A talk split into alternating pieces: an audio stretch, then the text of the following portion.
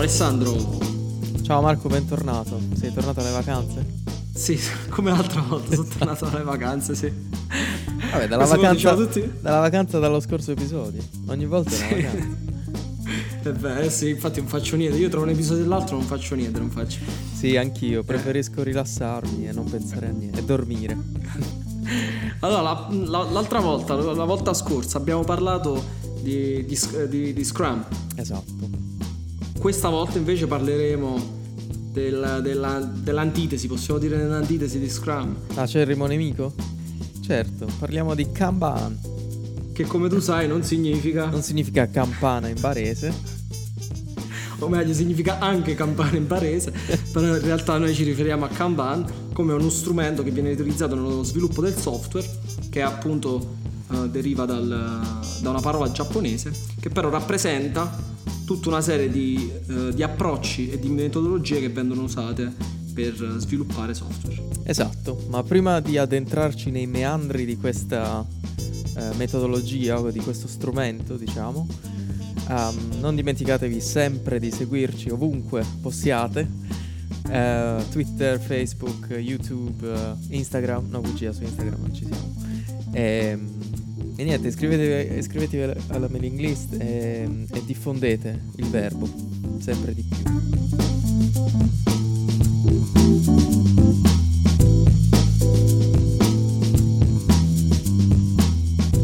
Allora, dicevamo Kanban. Kanban è una, come, come abbiamo accennato, è una parola giapponese che significa appunto strumento di visualizzazione, strumento visivo. Sì, Ovviamente, come al solito col giapponese non c'è mai un, una traduzione, sai, ben definita. C'è alternativamente elemento visivo, comunque pezzetto, uh, così, pezzetto, elemento, comunque sì, una delle tante terminologie. Ed è uno strumento che viene utilizzato spesso, o, o penso quasi sempre ormai anche nello, ne, durante lo Scrum, che è appunto... Uh, la board, poi la, la famosa Kanban board, no? Che è una, una, board appunto che ha una serie di pezzetti visivi, come dici tu, di elementi visivi. Esatto. E, e quindi questo è fondamentalmente il, il, significato, diciamo il significato etimologico di Kanban. Però in realtà Kanban è qualcosa, per come viene utilizzato il termine, è qualcosa che va oltre lo strumento in sé. Sì, è diciamo eh, Kanban ti spinge a voler visualizzare il lavoro che fai, ecco. Ehm, ovviamente l'origine, l'origine di, questa, sì, di questa modalità di lavoro, ecco, eh, deriva da, dalle fabbriche Toyota, in cui forse è stato uno delle, delle prime, dei primi esempi di successo ecco, di utilizzo di, questo, di questa metodologia di lavoro. E il fulcro è appunto visualizzare il lavoro in modo tale che uh, l'intero team sia, sai, sia, consape- sia, consapevole in merito a quello che sta succedendo e eh, sai, siamo tutti stessa, sullo stesso piano quando stiamo sviluppando qualcosa. È lo stesso appunto nel, nello sviluppo del software, no? Più si è sulla stessa pagina, più si è a conoscenza di quello che sta succedendo e più è facile che eh, risparmiamo cicli di lavoro e non sprechiamo energie. Ecco.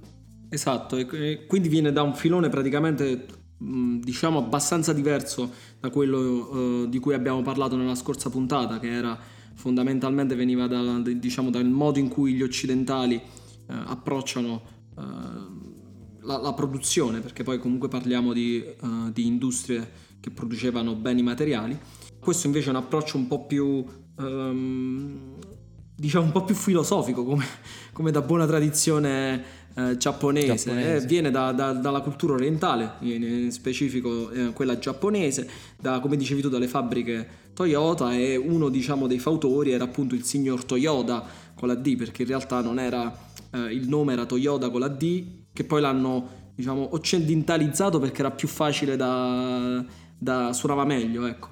Eh, però in realtà il, il, nome della persona, che era uno dei due soci, in realtà non era, non era il solo socio, era questo signor Toyota che si ritrovava a gestire la sua fabbrica di macchine, che era una fabbrica abbastanza marginale nel mercato del tempo e che aveva un sacco di problemi eh, organizzativi, un sacco di problemi eh, di produzione per rimanere, diciamo, competitiva nel mercato che si stava allargando col tempo. Parliamo degli anni 70, quindi parliamo post boom economico, quindi erano gli albori della globalizzazione, i prodomi della, della, globalizzazione che poi si è vista negli anni 90, quindi loro si ritrovavano ad affrontare questo tipo di problemi, una, una produzione a larga scala e non erano organizzati da un punto di vista uh, di processo. Certo, e infatti è proprio il processo magari, magari che ora vogliamo, dobbiamo andare ad analizzare un po' meglio per per magari far, sai, far salire in superficie tutte quelle differenze che poi ci sono con Scrum e con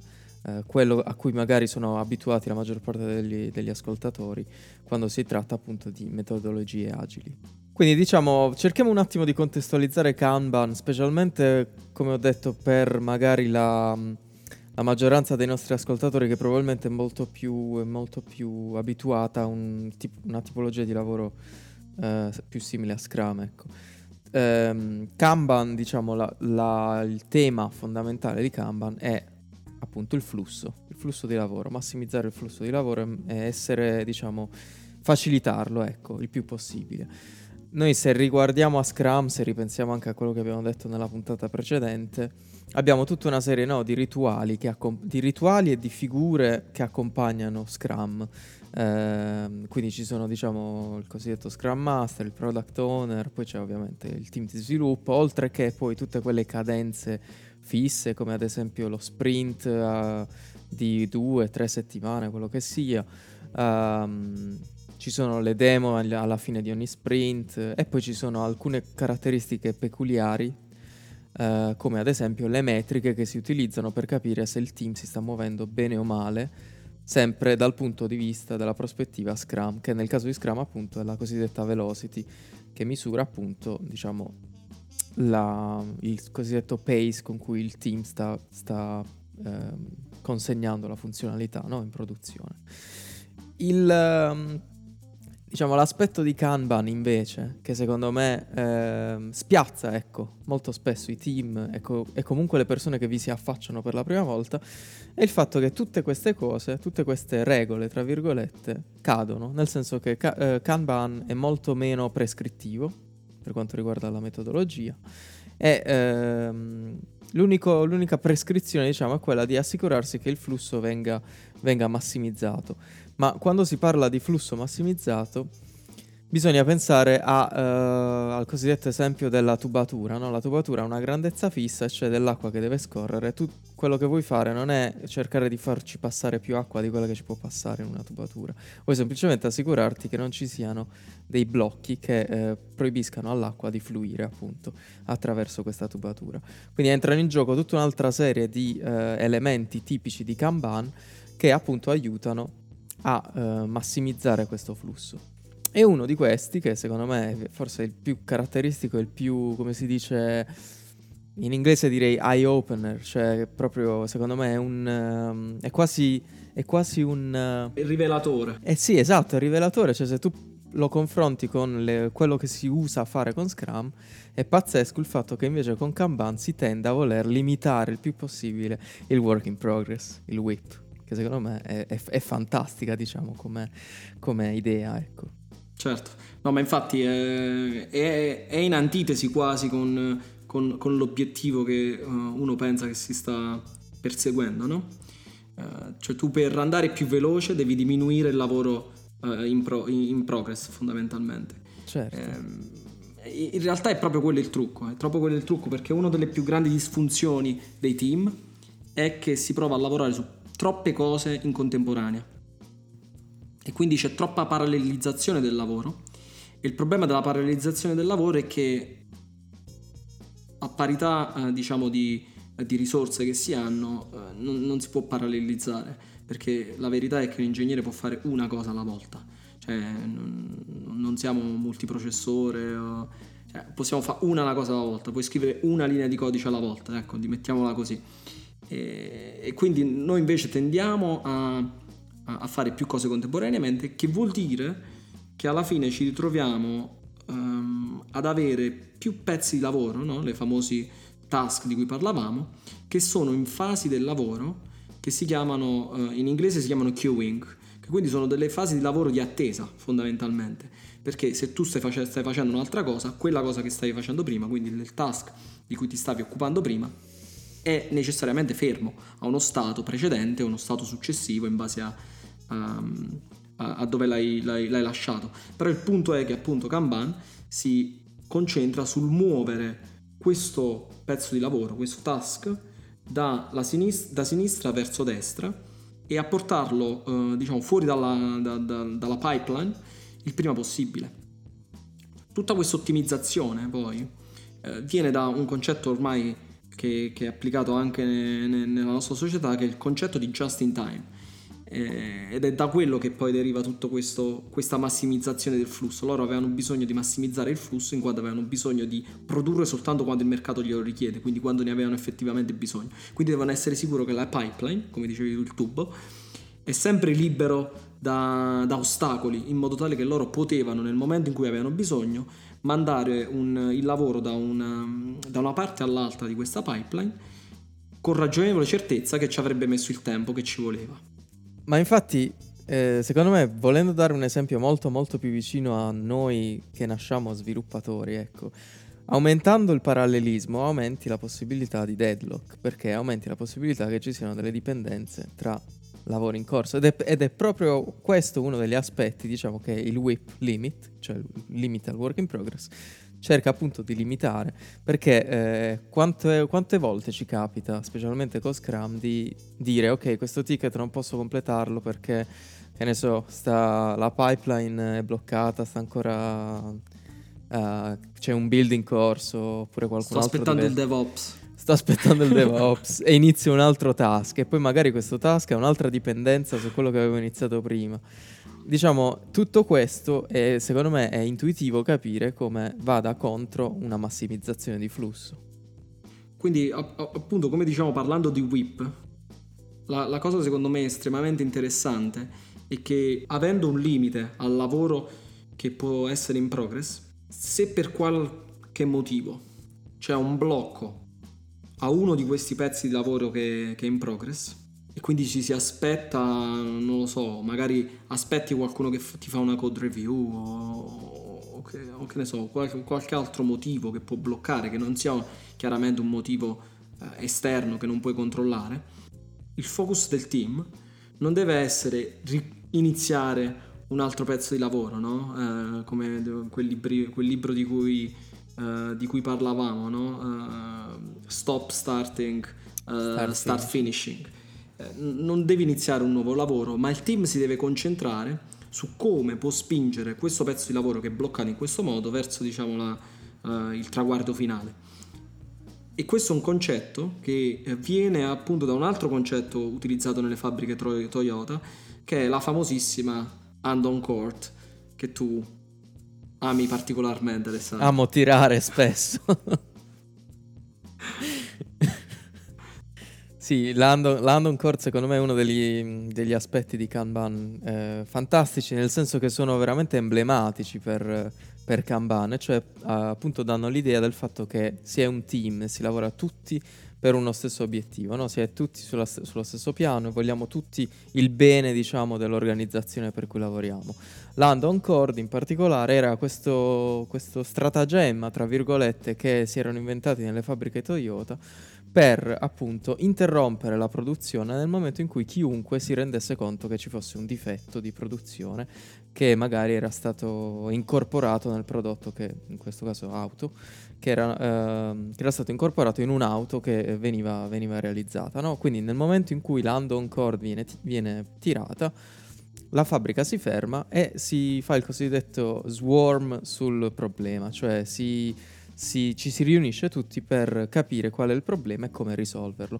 Questo significa che un'organizzazione che vuole beneficiare di Kanban ovviamente deve eh, incentivare i propri dipendenti ad agire in questo modo. Questo significa che il dipendente che riconosce il problema non deve sentirsi in difetto nel momento in cui tira la corda, non deve, non deve sentirsi, come posso dire, uh, in pericolo nel bloccare la produzione, no? Bisogna essere sempre consapevoli del fatto che se si blocca la produzione si è in buona fede perché si vuole il bene del prodotto e dell'organizzazione per cui si lavora, che secondo me è un aspetto sottile ma importantissimo. Ma parliamoci seriamente, quante volte durante lo sviluppo uh, di, un, di una nuova funzionalità, mentre sviluppavamo, abbiamo trovato un bug e l'abbiamo messo?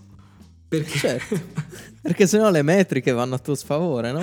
esattamente, esattamente questo è il problema. Ora noi ci ridiamo, però dal, dal mio punto di vista, dal punto di vista di un manager, è una cosa drammatica perché vuol dire che noi stiamo, eh, stiamo cacciando, stiamo consegnando eh, software di bassa qualità consapevolmente. Secondo certo. me questa è una sconfitta, è una sconfitta del, del management, ma è una sconfitta della società.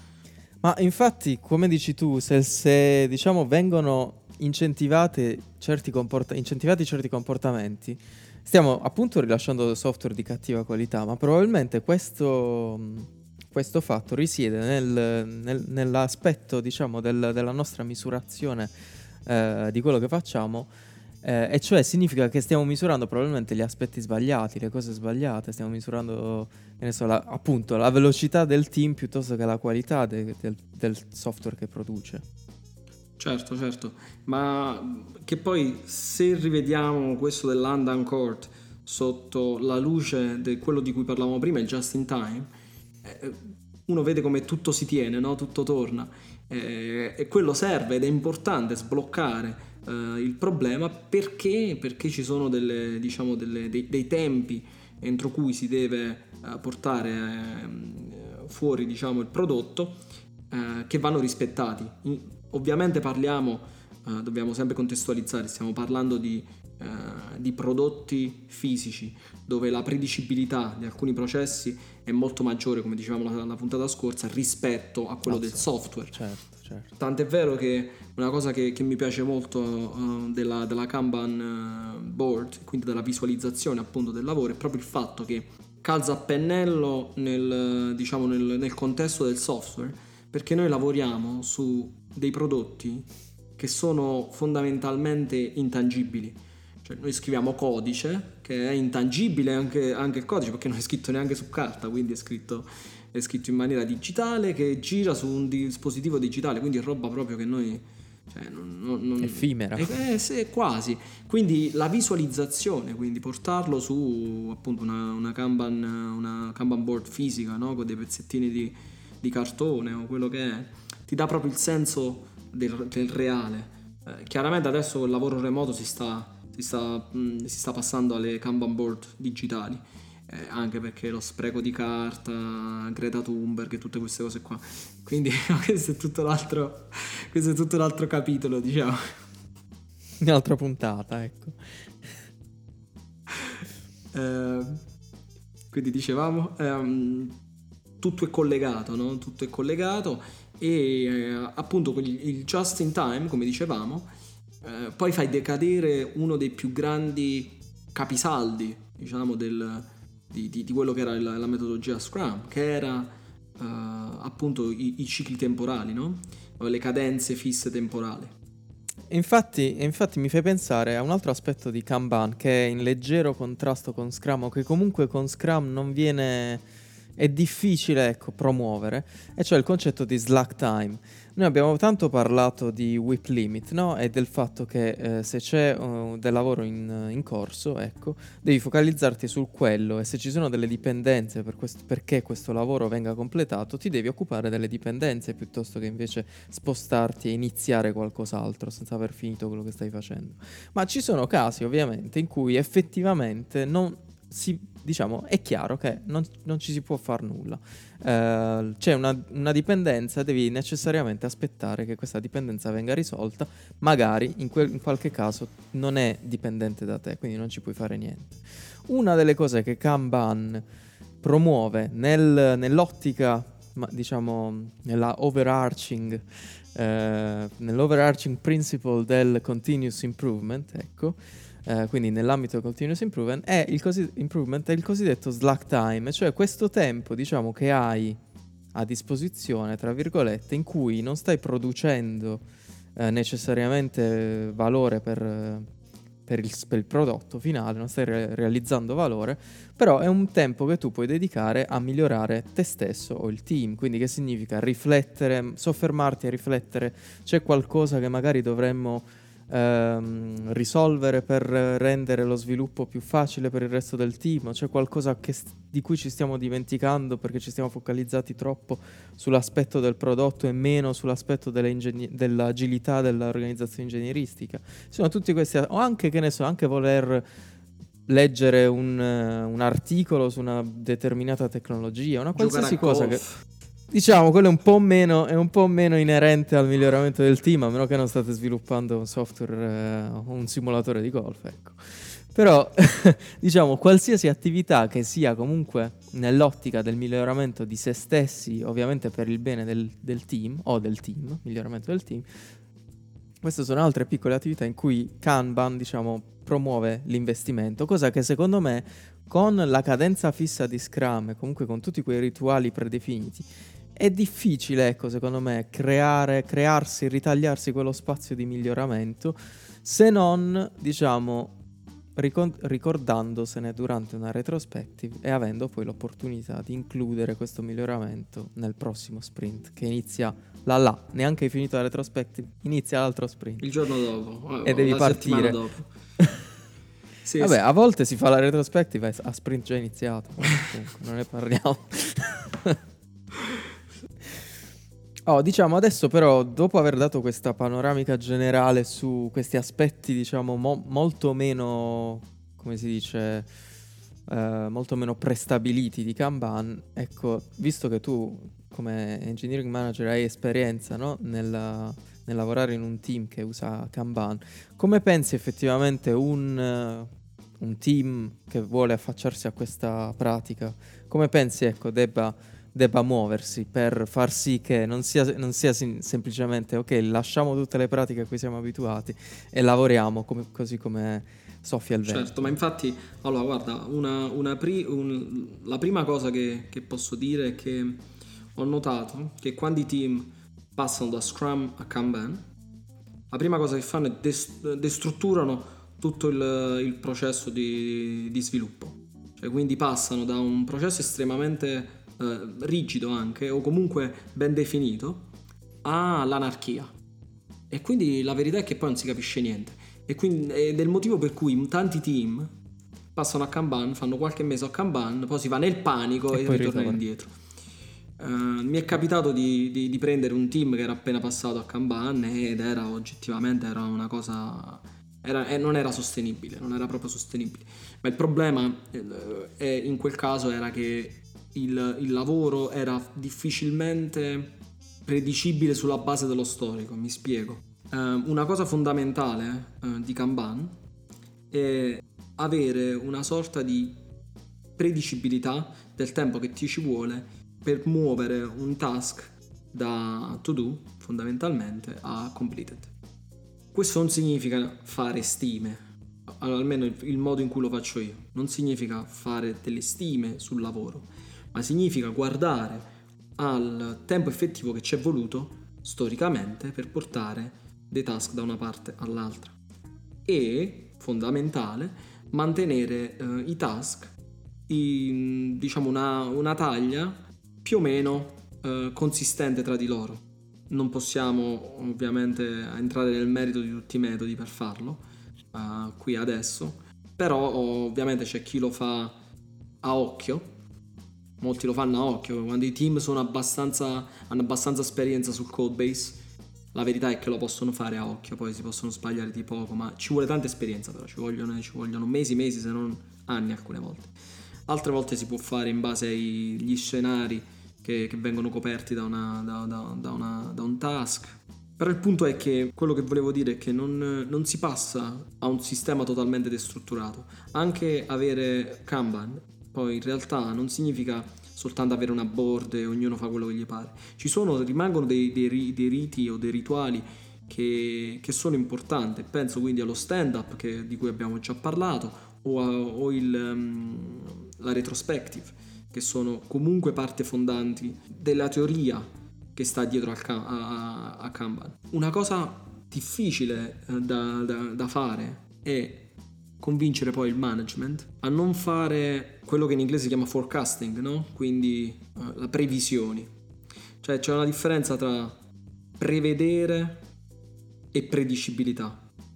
Sono due concetti diversi. Quindi invece di uh, creare queste, questi, diciamo, questi, questi, intervalli temporali in cui il team deve, uh, deve deliberare, uh, non lo so, 40 story points piuttosto che qualcos'altro, ci si concentra sulla capacità del team di deliberare in maniera costante. Non, non so se è chiaro il concetto. Sì, diciamo, secondo me dal punto di vista di Scrum c'è una grossissima attenzione nei confronti di quando sarà completo, quindi quando avremo finito e quindi visto che ci sono delle cadenze fisse come i two weeks sprint, cioè il sprint a due settimane, um, diciamo si spezzetta il lavoro in due settimane, in due settimane, però poi ci si aspetta comunque di dare una data definitiva entro cui la funzionalità completa sarà eh, consegnabile, no? Invece penso che con Kanban stiamo cercando di massimizzare ehm, la, la, cadenza, ecco, la ripetibilità ecco, del lavoro, ehm, senza cercare di dare una data terminale in cui il, il software verrà consegnato, perché Kanban accetta eh, diciamo, l'imprevisto e lo, diciamo, lo incorpora ecco, nella metodologia, nel senso che L'imprevisto è parte del lavoro quotidiano, è parte del lavoro soprattutto nell'ambito del software, eh, però il team è così eh, ben cadenzato nel lavoro che eh, gli imprevisti vengono, eh, assumono una priorità massima, diciamo, nel, nel lavoro, che eh, anche se magari non si è eh, non ci si focalizza sulla data, su questa previsione che poi secondo me non viene mai attesa, mai. su questa previsione di data in cui il software verrà rilasciato, ci si focalizza piuttosto sul fatto che noi il software lo rilasciamo, ma lo rilasciamo anche con questa qualità, nel senso noi stiamo massimizzando perché il software faccia quello che abbiamo pensato dovesse fare no? alla fine del, del, lavoro, invece che eh, focalizzarci esclusivamente su una data traguardo entro, entro, cui comunque un software verrà rilasciato, magari senza che la funzionalità sia completa e anche magari senza che la, la qualità sia accettabile diciamo, per la produzione. Esatto, è un po', eh, cioè da un certo punto di vista è l'industrializzazione della produzione del software, no? Come quando si andava nell'industria e diceva quanto tempo ci metti a fare 10 macchine, io per, fare, per assemblare 10 macchine ci metto un giorno, per dire. Tu su cosa lo basavano? Lo basavano sul fatto che avevi il tempo per l'assemblaggio di una singola macchina, considerando che avevi tutti i pezzi a disposizione, che le macchine si rompevano, eccetera, eccetera, eccetera. Chiaramente avevano anche tutti i contingency plan, cioè loro, mo, ripeto, stiamo facendo, la stiamo facendo, la stiamo semplificando. Uh, però certo. è, in un certo senso è, è, industrializzare quello che è la produzione del software. Perché poi alla fine, dal mio punto di vista, scrivere codice in sé deve essere industrializzato. Quello che non può essere industrializzato è tutta la ricerca che c'è a priori per capire che cosa dobbiamo produrre, con certo. che, diciamo, che valore dobbiamo, dobbiamo dare al, al cliente finale e um, i, gli strumenti che dobbiamo utilizzare per, per dare quel valore a, al cliente finale, quindi diciamo la parte tecnologica, che strumenti tecnologici vogliamo, vogliamo usare, no? Però la produzione in sé deve essere industrializzata, perché quello che si faceva un tempo era demandare tutta questa parte alla parte produttiva. E invece, invece adesso diciamo c'è tutta una componente come hai detto tu, di esplorazione, che invece deve essere, come si dice, quasi è parte di ogni, di ogni nuova eh, avventura, diciamo, del, del, team di prodotto. No? Quando fa una nuova scommessa deve comunque fare tutta questa parte di, di ricerca e di, di, valutazione che viene prima del, della realizzazione quasi meccanica no? del software. Però tutto questo fa parte del lavoro, non possiamo prescindere da questo anche nel nostro, nelle nostre valutazioni di velocità e di produttività e di throughput del team. Certo, che sia chiaro che non è, non è da confondere con, con, Waterfall ancora, perché so che alcune cose possono essere facilmente eh, confuse con il modo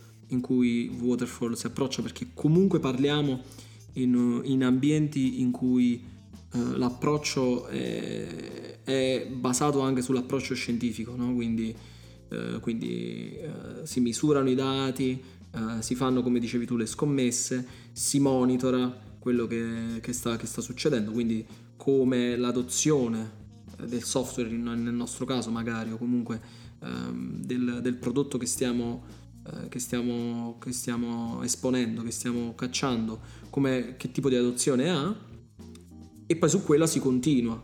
Quindi non stiamo parlando di prodotti finiti, spesso. Certo, no, ma infatti diciamo ci sono sempre ovviamente obiezioni e ci saranno sempre ed è, no- ed è naturalissimo che ci siano quando si parla di queste metodo- metodologie poi ci- si confrontano con metodologie un po' più datate, come hai detto tu, waterfall, ci sono alcune obiezioni che io magari non, non capisco molto bene perché ad esempio c'è tutta la parte architetturale no? di un software che la maggior parte dei team o comunque la maggior parte delle situazioni che io vedo come, è come se il fatto che facciamo agile significa che non dobbiamo più architettare il software, che il software eh, si architetta da solo, ecco, che non ci sono più dei, dei pri- esatto, ci sono, non ci sono più dei principi sopra, cui, sopra cui andare a costruire il software. Magari faremo tutta una puntata su architecture, software architecture, che è un mio, un mio caro argomento. Sì, move diciamo. fast and break things, come diceva il eh, caro Zuckerberg. Esatto, e riparale. Eh, no, poi ripara qualcun altro, ripara. Va bene Marco, ma per concludere, diciamo, io già mi immagino eh, la maggior parte dei nostri ascoltatori chiedersi, ok, ma un aspetto come il backlog grooming che ti aiuta a prepararti no, alle settimane a venire per essere tutti d'accordo su una funzionalità da sviluppare, dove vanno a finire questo, queste tipologie di, di rituali? Ecco.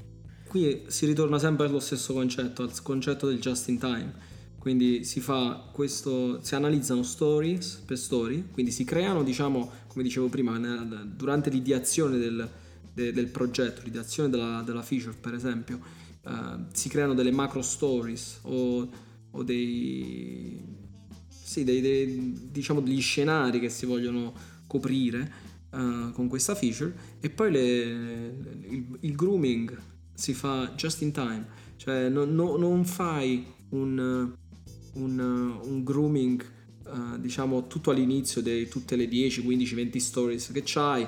Perché? Perché tu mentre fai le altre, quindi mentre uh, se c'hai soprattutto un, un approccio al release incrementale, mentre tu le fai, prendi informazioni, quindi le stories che hai, fa- che già grumato, se posso dire grumato prima, potrebbero cambiare. Quindi non ha senso fare un lavoro che poi devi rifare di nuovo, quindi rework su rework su rework, eccetera, eccetera. Quindi lo fai just in time. Lo fai quando ti serve.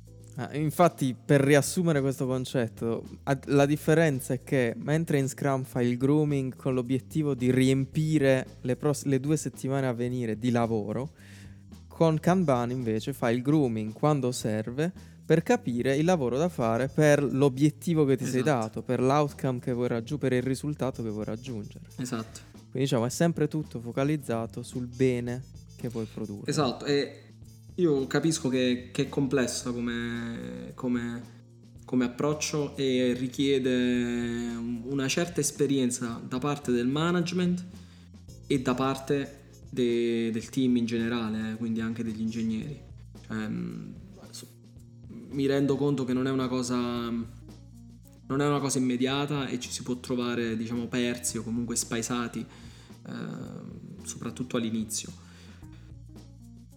però nella mia esperienza finora è stato il, il, a lungo andare il team è più felice, si, si, si consegna eh, software migliore, eh, c'è una migliore predicibilità appunto delle consegne, eh, non ci sono, c'è molto meno stress da parte di tutti, quindi non credo che tornerò, tornerò mai indietro personalmente a Scrum, con buona pace di, di tutti gli Scrum Master. pace all'anima loro. Va bene, anche questa puntata per oggi volge al termine. Speriamo di aver, diciamo, chiarito e se ci fossero stati dubbi ecco, in merito a Kanban come metodologia in contrapposizione a Scrum, e ovviamente ragazzi, quello che è meglio per il vostro team, quello che rende il vostro team felice e produttivo, qualsiasi sia la metodologia, anche se non è ancora stata scritta su nessun libro, che, che ben venga. Sì, eh. no, ma infatti alla fine tutto è contestuale, no? Tutto dipende dal contesto, dal prodotto, da... È difficile dare una ricetta che, che funzioni per, per, qualunque team, in qualunque mercato, per qualunque prodotto. Eh, non esiste, cioè la verità è non esiste.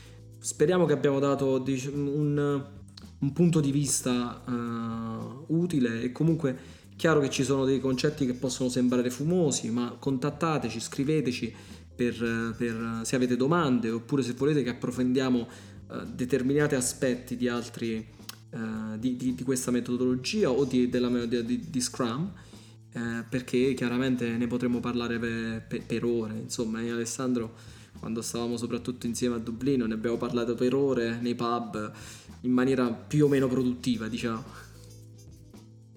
Dipende dalla quantità di pinte che hanno preceduto la conversazione. Esatto. Va bene, non dimenticate sempre di seguirci e vi salutiamo. Alla, prossima. prossima. Ciao Marco.